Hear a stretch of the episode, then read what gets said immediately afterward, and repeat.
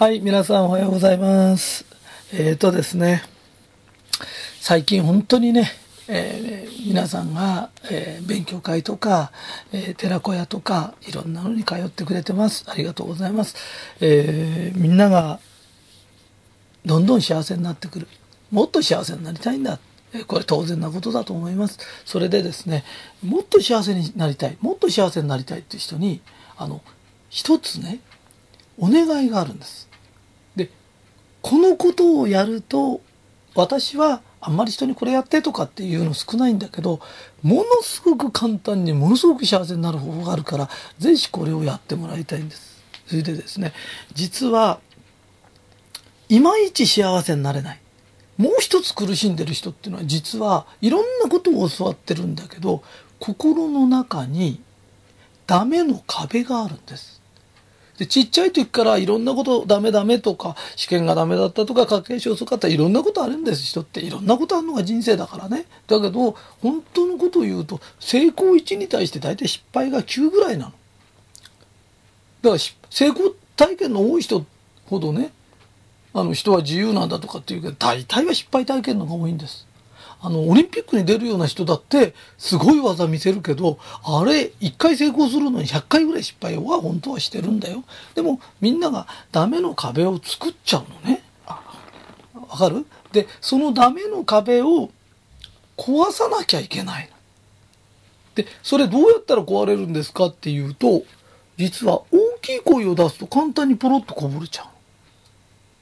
大きい声出せば簡単に壊れるんだって言うけど、実は二つのことをやってもらわなきゃいけないの。で、これが特徴なの。一つは、大きい声出すって近所で酔っ払って怒鳴ってるおじさんとかいますよね。それから子供怒鳴ってるお母さんとかいるけど、全然幸せになってないでしょ？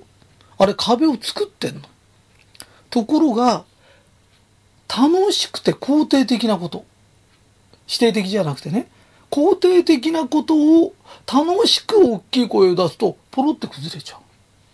そしてもう楽しくて一回やるとみんなワクワクしちゃう。もう顔なんかツヤが出てきてツヤツヤになっちゃう。だからやってくださいっていうことなのね。だから楽しくて肯定的なことをやる。で、もう一個あるんだよ。楽しくて肯定的は一つだよ。で、もう一個あるの。ね。で、楽しくて肯定的なことをやると実は幸せバリアってのができちゃう。自分の周りに。そうすると嫌なことがあっても全部弾き飛ばしちゃう。それとも、そういう波動を出てる人には言えないの。えーこの前あの、これをやってね、大きい声出して楽しい声で大きい声出そうねっていうのをやって帰った人がいるの。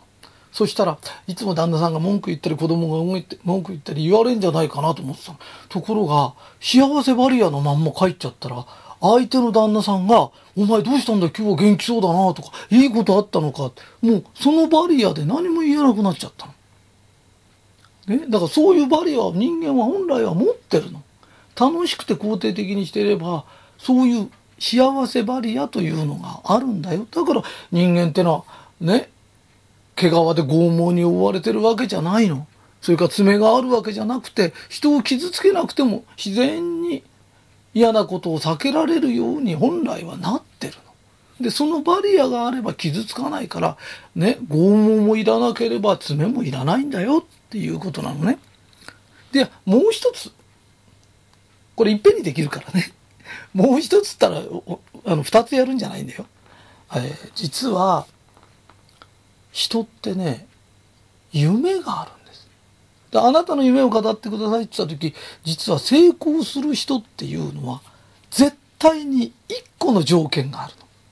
すべてのことにおいてね。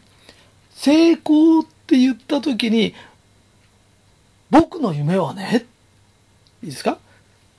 僕の夢はね、こういう仕事をしてて、これでついて社会に貢献したいんだ。例えば、あ僕居酒屋やってます。私の夢は、この町会の人たちがうちに疲れた時来て、みんなで元気出して帰っていくことです。そして次の日明るく働けることです。それが私の夢なんですって。夢イコール仕事に結びつく人。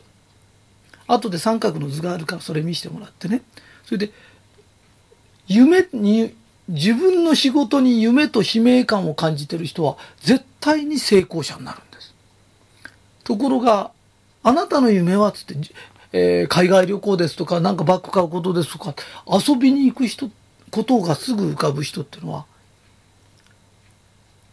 夢、夢イコール遊び。それで仕事から逃げようとするんです。えー、仕事って言うと仕事人間みたく思うけど、仕事を一生懸命やってる人の方が実は旅行も何も行けるんです。実はバッグも持ってるんです。ところが、片っぽの人は、仕事すんの嫌だから、仕事に夢がないから嫌なんです。なんでこんなとこで皿洗ってなきゃなんないんだと思ってる人と、ね、この食事を、ここの食堂でご飯食べに来た人が、みんな元気になって働くんだ。ね、みんな、みんなに元気になってほしくて、ご飯作ってんだって人と、なんでご飯作んなきゃなんないんだって人と全然違うんです。わかりますか？それで、あの、うちの会社でね、今ここに来てる人っていうのは、実はあの、うちの会社っていろんな人が勉強に来るから、十分に勉強してほしいんです、本当に。その時に、あの、うちの会社が提供してるね、あの、例えば、すっぴんとかスリムドカンとかっていう、えー、大体1分から2分で読めるものがあるから、それを読んで仕事の意義というので、大きい声を出すと、その人から成功オーラというのが出るんです。で、この成功オーラが出ないで成功しようというのは無理なんです。だからここの中にもお寿司屋さんがいるかもわかんないし、鉄工所の方がいるかわかんないし、サラリーマンの方がいるかわかんない。家庭の主婦の方がいるかわかんない。で、その人たちのことはわからないから、とりあえずうちのものを使ってやってください。それを、うちのものを売ってるんだぐらいの気持ちになってください。そうすれば同じことですから。で、これを何回も何回も、例えば、えー、今から10回とか20回とか、来てもらって、その時に最後の卒業式の時、自分が鉄工所なんだとしたら、自分が作ったバネがどのぐらい人の役に立ち、何してるんだ。そのために自分は、この仕事に使命感を持ってます。そういう家庭の主婦だったら、私は主婦として使命感を持ってこういうふうにしてます。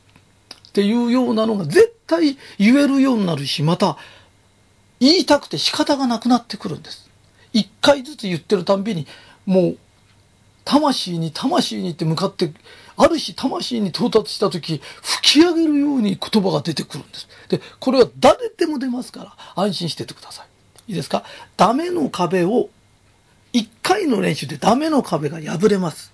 それで、あなたに幸せバリアが出ます。だからもう今までの人を傷つけたりとかつけなかったそんな次元じゃないんです。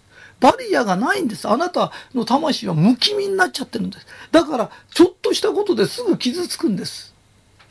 それから引きこもりの人もそうです。そのバリアがなくなっちゃってるんです。だから、そのバリアが出ます。そして、成功オーラに変わるんです。そうした時のあなたの顔を見てください。たったこれだけをやった後、顔を見てください。私が言ってるように、ツヤツヤの顔になってます。ものすごく血色がいいです。それが幸せオーラです。